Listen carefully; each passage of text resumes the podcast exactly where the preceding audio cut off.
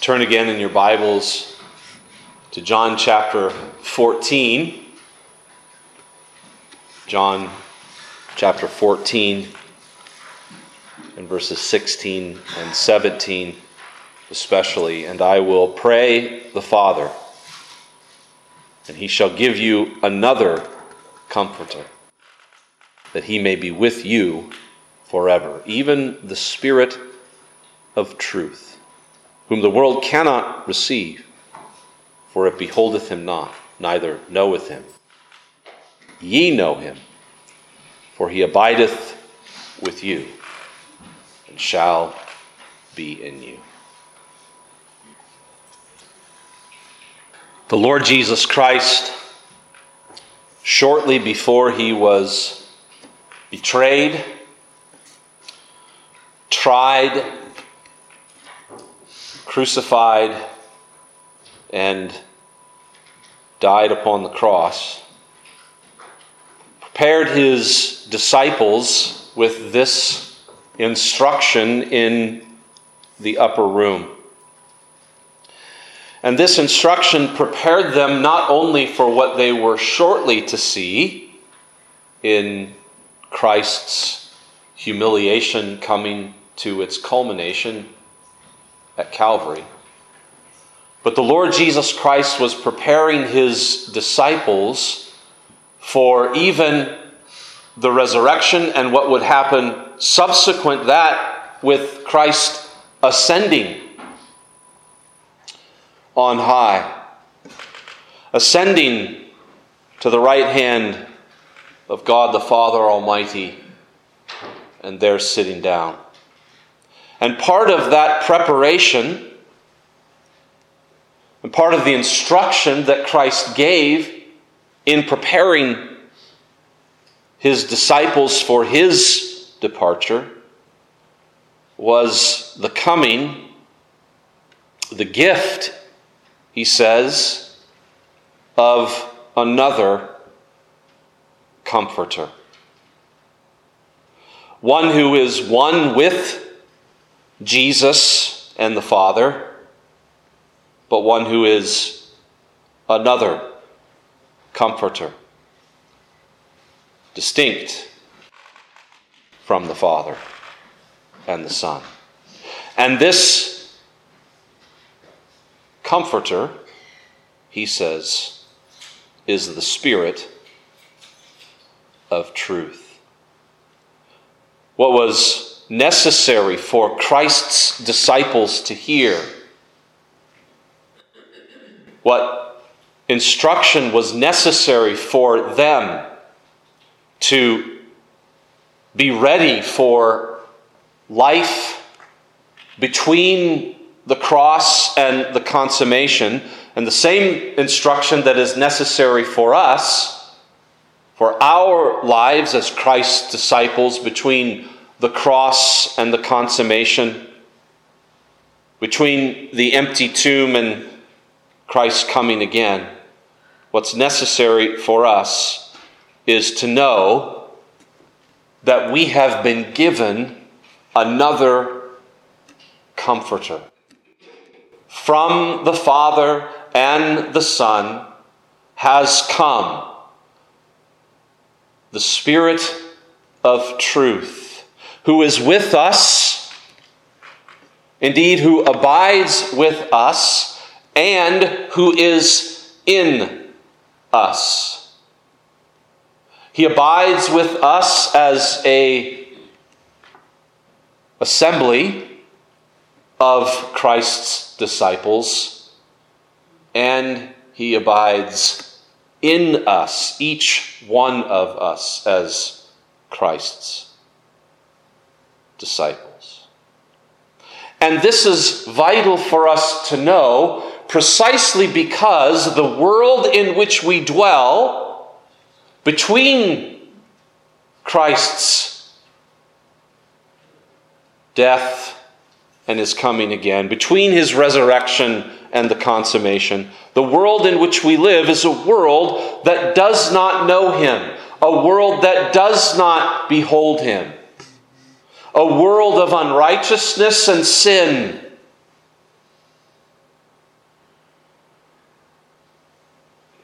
A world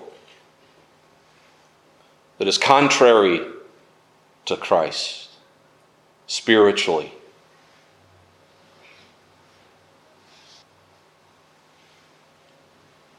But it's also necessary instruction because it is clear from Jesus' instruction, from Jesus' teaching, even regarding the Spirit of truth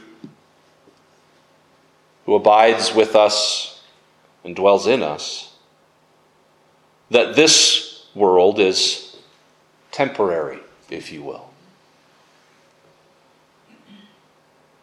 And that the Spirit who dwells with and in us is a Spirit who is preparing us for our eternal dwelling with God. Another way to say all of this is that when we think of the person and work of the Holy Spirit, we must obviously think in terms of the teaching of Scripture.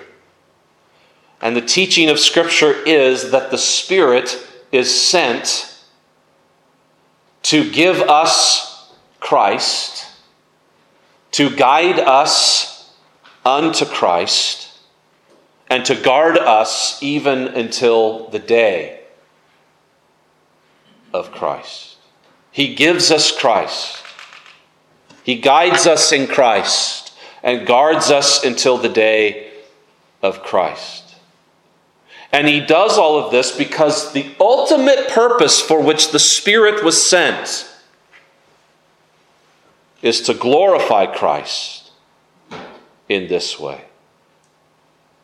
The Catechism touches upon this and summarizes the teaching of Scripture by telling us in this question and answer, question 52, what do you believe concerning the Holy Spirit?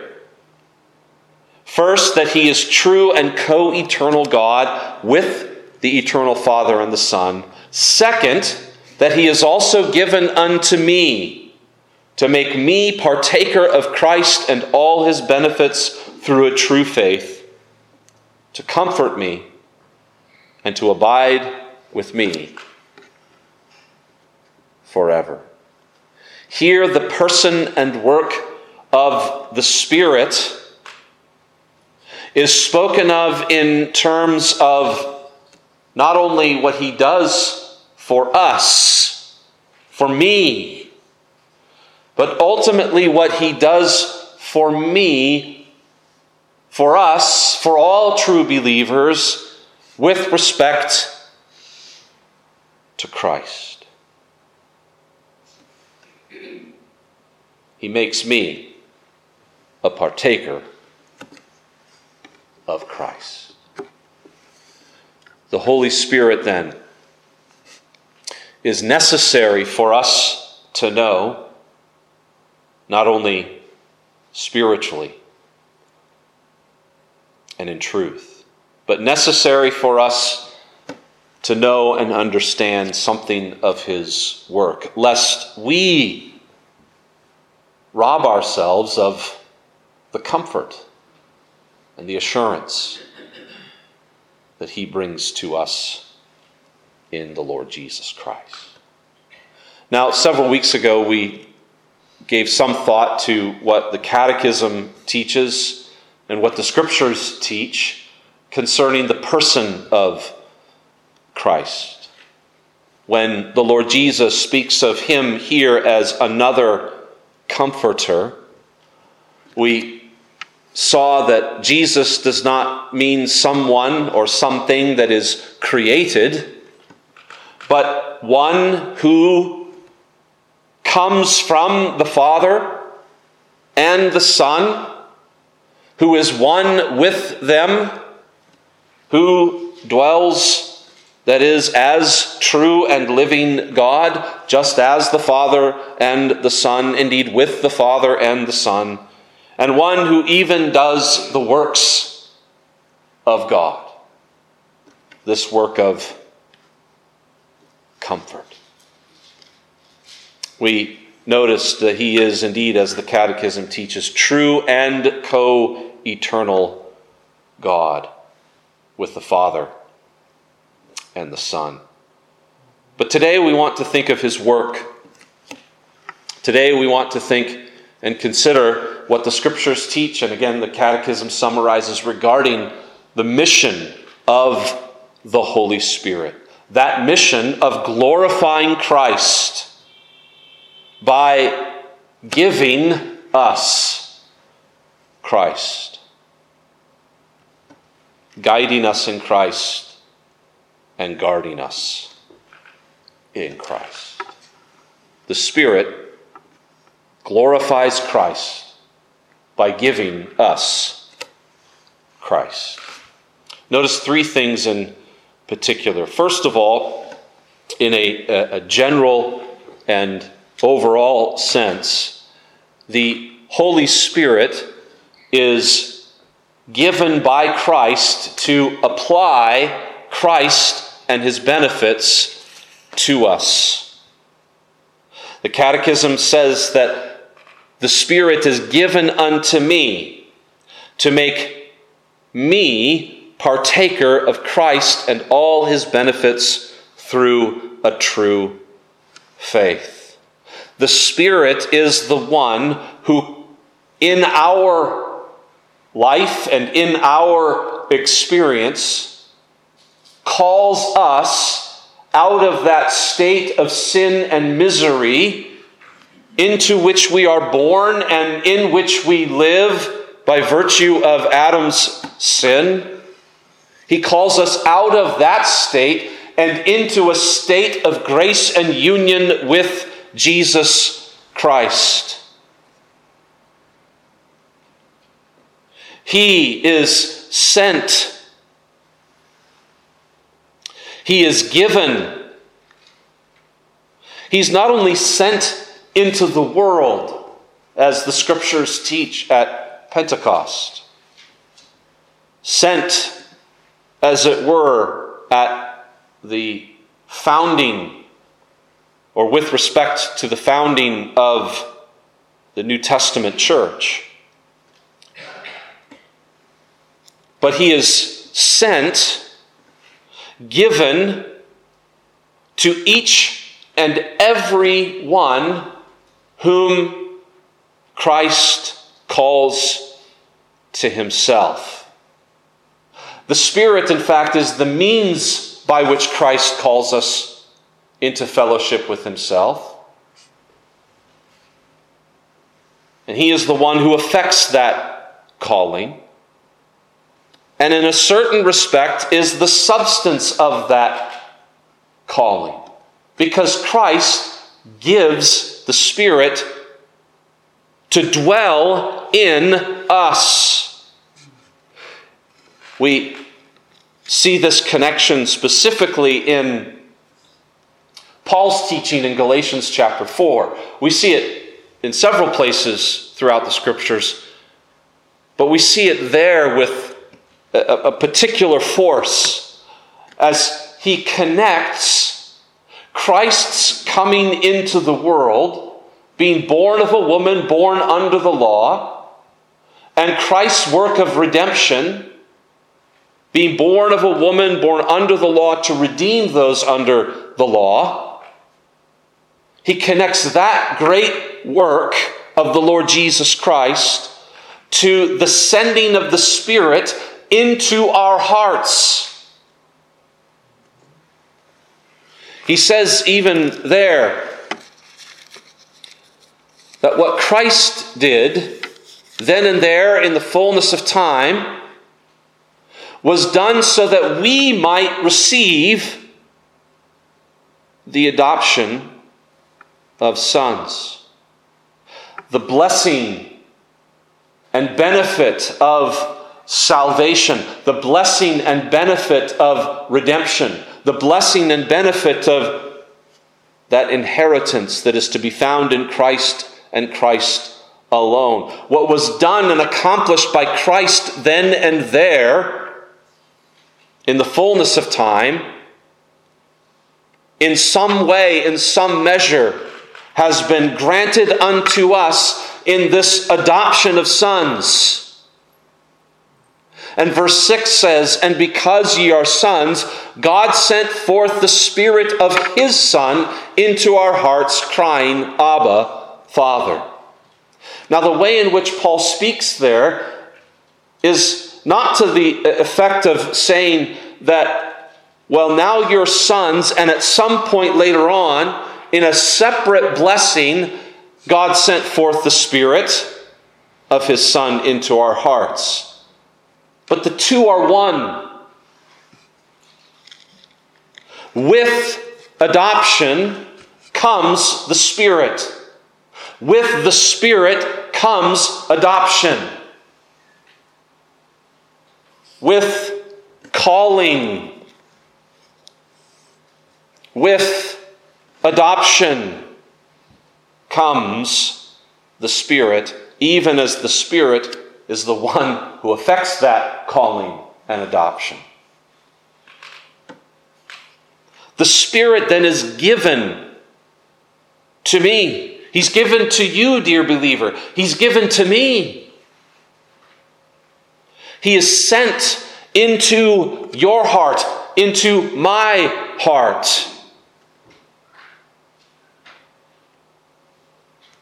And as He is given, and as he makes his home, as it were, he makes us a partaker of Christ and all of his benefits. Everything,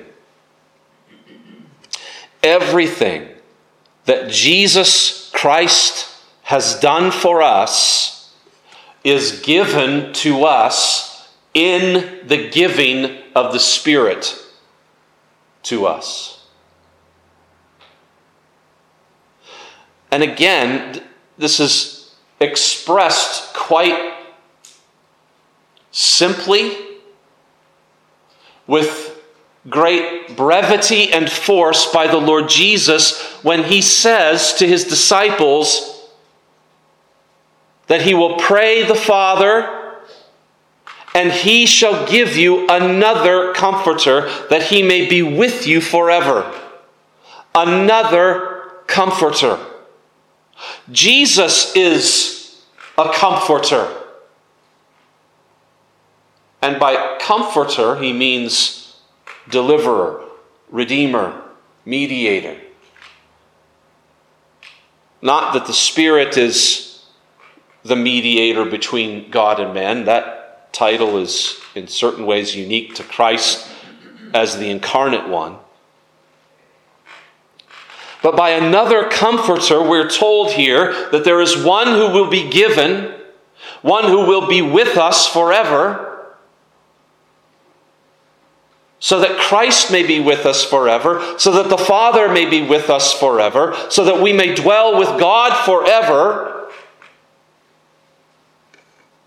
by this one and by his work.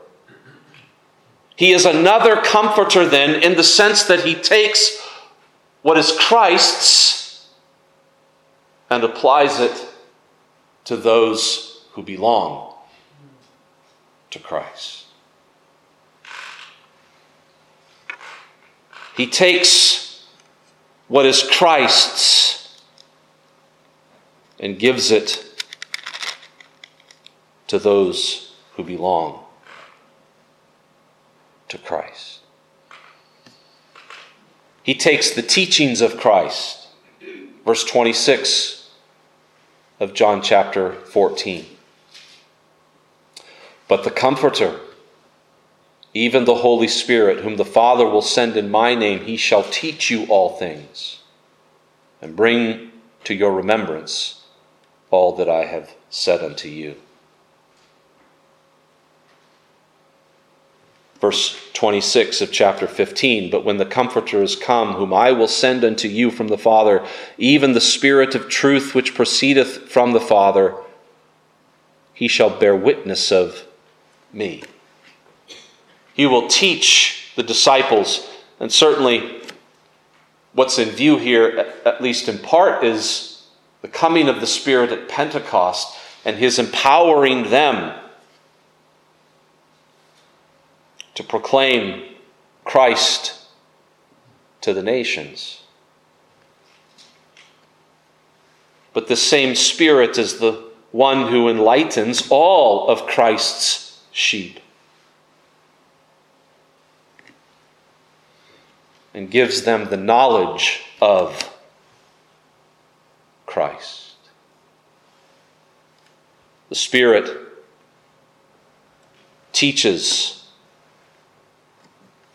but the Spirit teaches effectually in such a way, even that with the Spirit comes all of the benefits of Jesus Christ. He even is said in chapter 16 of John that the Comforter who comes, chapter 16 and verse 8, when he is come, will convict the world in respect of sin and of righteousness and of judgment of sin because they believe not on me, of righteousness because I go to the Father and ye behold me no more, of judgment because the prince of this world hath been judged. And while all of that seems to be a, a negative, something the Spirit comes to do relative to the world, this work of conviction with respect of sin, righteousness, and judgment has a, we might say, positive effect. For those who are convicted of sin, convicted of righteousness, convicted of judgment, even as the Spirit, who Jesus says later on, Howbeit, when He, the Spirit of truth, is come, He shall guide you into all the truth. For he shall not speak from himself, but what things soever he shall hear, these shall he speak, and he shall declare unto you the things that are to come. He shall glorify me, for he shall take of mine and shall declare it unto you. And this declaration is not a mere verbal pronouncement, but it is an effectual application to the hearts of those who were once dead in sin, outside of Christ, rebels. And they, by the Spirit, the Spirit who takes the things of Christ and declares them, by that Spirit, they are changed, made alive, called out of sin and into fellowship with Jesus Christ, grafted into the vine as one of his branches, and as a branch that abides in him and bears much fruit, to use the language of chapter 15.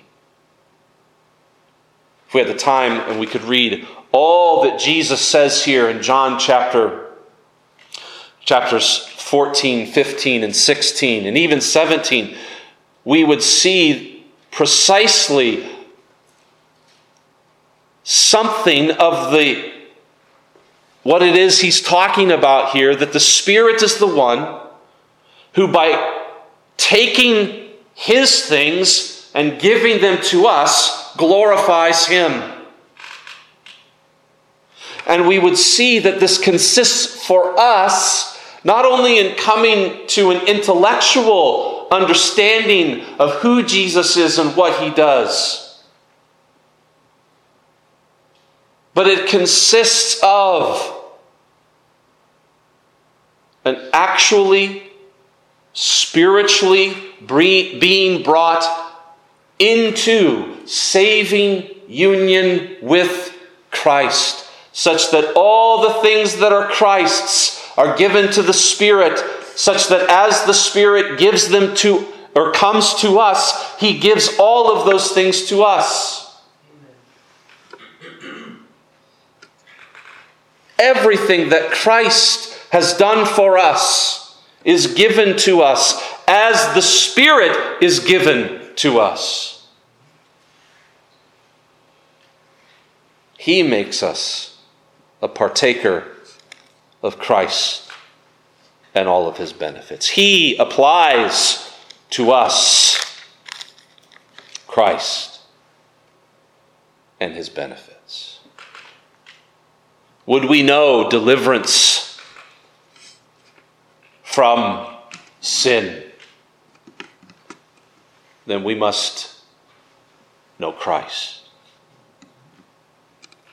and that deliverance which he alone brings.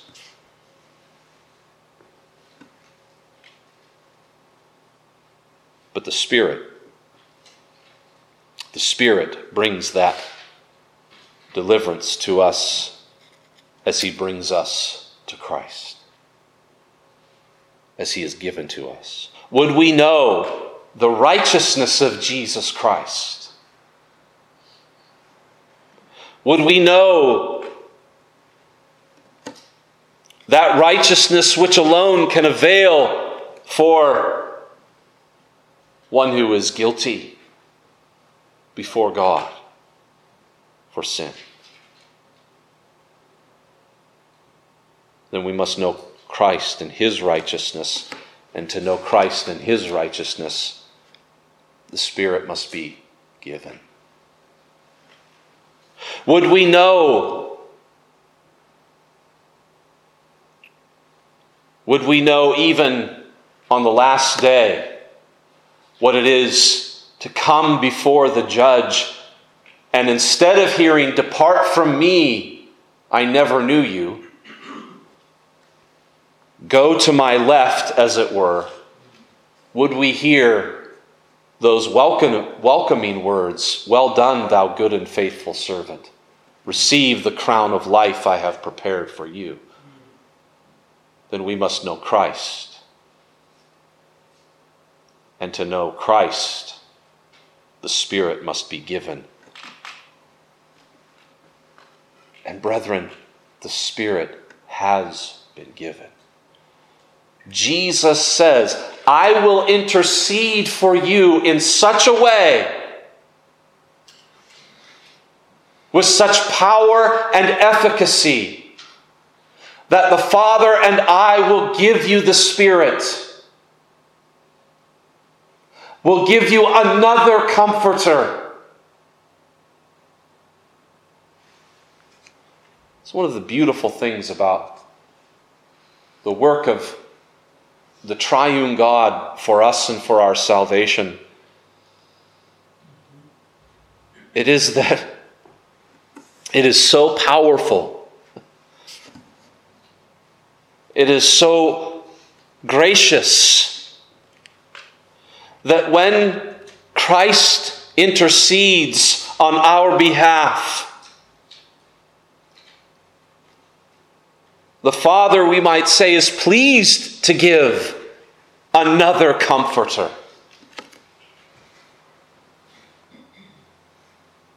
So that we, who deserve it not, are given Christ, and in being given Christ, we have a heavenly home in the Father's house, in His Father's house. Jesus might have departed from his disciples as the incarnate one, but he did not leave because he gave the Spirit. And he gave the Spirit to us and He has given the Spirit to me, to you, dear believer, to make you a partaker of everything that He did. Even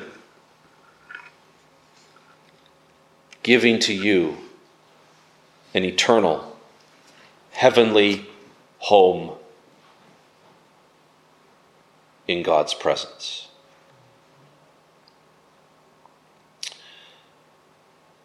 Jesus teaches us that the Spirit, his work is one of application. He applies Christ and his benefits to us. Secondly, Jesus teaches us that the Spirit, in particular, and this is included as one of the benefits of Christ, but Jesus draws attention to it in a particular way here that the Spirit, His work, is also one of assurance. He applies Christ and all of His benefits to us, but the Spirit's work is also one in a particular and specific way of assuring Christ's disciples that not only is his teaching true, but also that his presence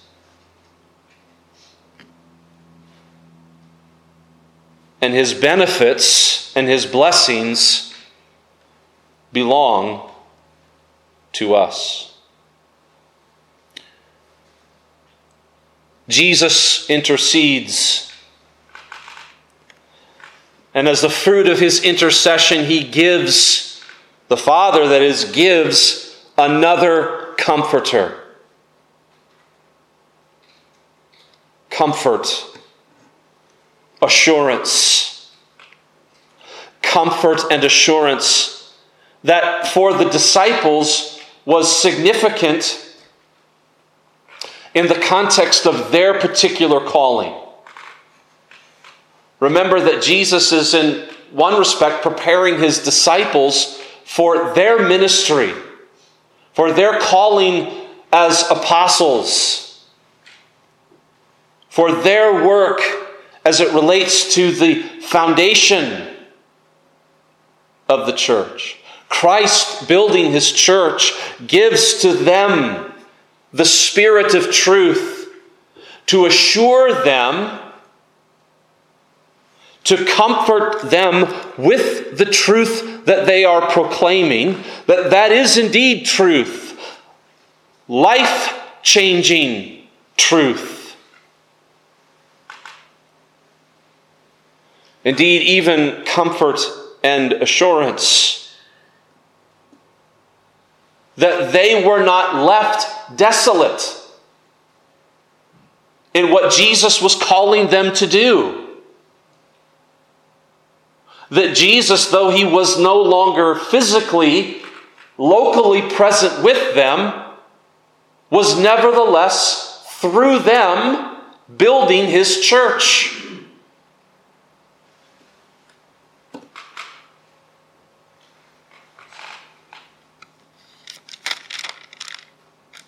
They were called to be witnesses of Christ, to bear witness to him in a particular way, and we see that work unfold throughout the Acts of the Apostles.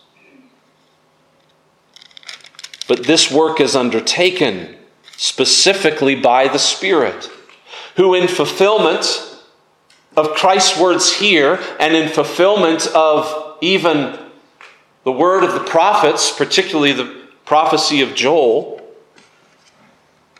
is poured out so that not just those from the seed of Abraham might believe, not just Jews, but also Gentiles. You and I, those from among the nations who have been called to Jesus Christ, by His Word and Spirit, we are evidence and fruit of this assurance and comfort that Jesus gave to His disciples 2,000 years ago. We are a proof, a demonstration of the truth of these words.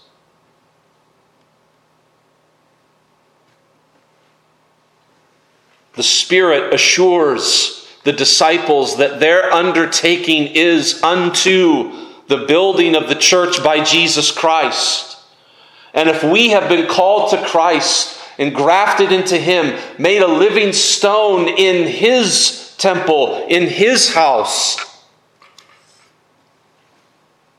then even our lives attest to the truth.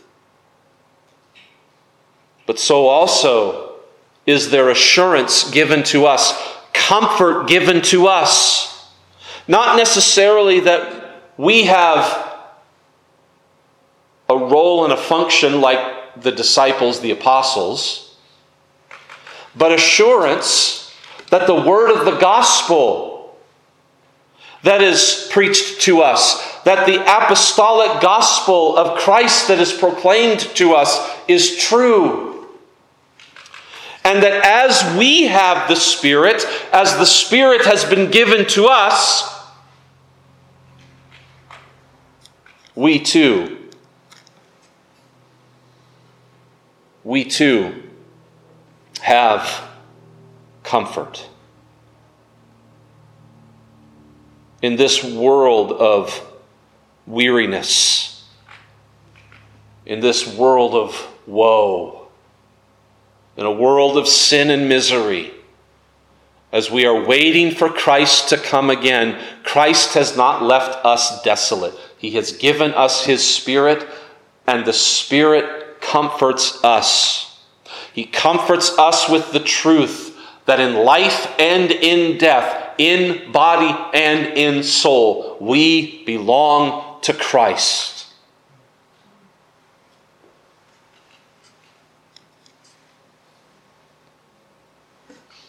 And we will dwell with Christ forever. He is the Spirit who assures us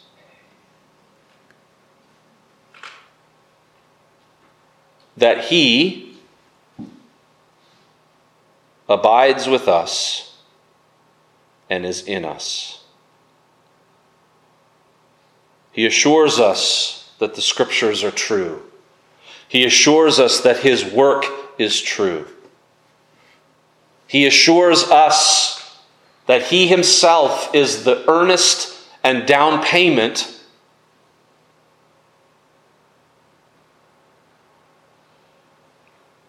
of eternity, of that heavenly inheritance that is to be found in Christ and Christ alone.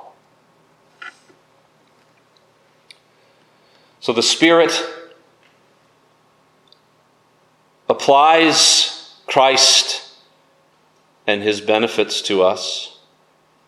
The Spirit assures us not only of the truth of Christ and his work for us, but assures us as he dwells in us that we will live forever with God. But thirdly and finally this morning, the Spirit's work of one, is one of abiding. This language of abiding is significant. And Jesus uses it throughout his upper room discourse, his upper room instruction. And it has significance with respect to not only our abiding in Christ, he uses it to speak of how it is we live in following Christ, but it has significance with respect to his living with us. The Spirit is said even here by the Lord Jesus Christ. The Spirit whom the world cannot receive, because it beholds him not, neither knows him not. This Spirit, you know him, for he abides with you. He makes his home with you. And he makes his home with you in such a way that your home is no longer this world, but your home is the Son and the Father. Your home is God Himself. Your dwelling is with God. The significance of this language of abiding is such that it teaches us that when the Spirit is sent into our hearts, when Jesus prays the Father, when He intercedes on our behalf, which He has at Calvary, when He intercedes and makes satisfaction for us, and when He and the Father send the Spirit and give the Spirit to us, they are giving us themselves. God Himself is coming to dwell with us such that our home, our abiding, our dwelling, our living is no longer in this world, but is, we might say, in God. Not that we are sort of swallowed up into God in a kind of pantheistic sense.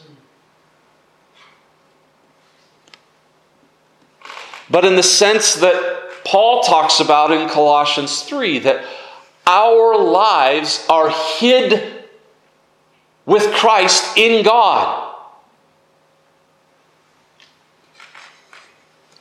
Yes, we still live in this world. But our home is with God.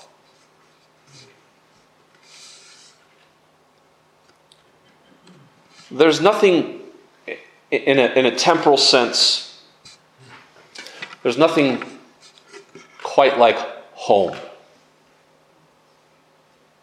And I know there are those who have difficult home life growing up. But I think, as I know you, most of you probably enjoy at least some aspect of your, your home. It's not just your house or your condo, but it's your home. You've spent time on it. You've made it unique to you. I'm sure there's aspects of it that you don't enjoy and things that need to be fixed and whatnot. But it's home. You go there. It's a place of respite. You can block out the noise of your job, the noise of the world. It's home. The Spirit makes us, makes you his home, so that your home forever might be God. There's your place of respite and peace and calm. Not just as you navigate life in this fallen world, God is not merely an instrument to navigate life.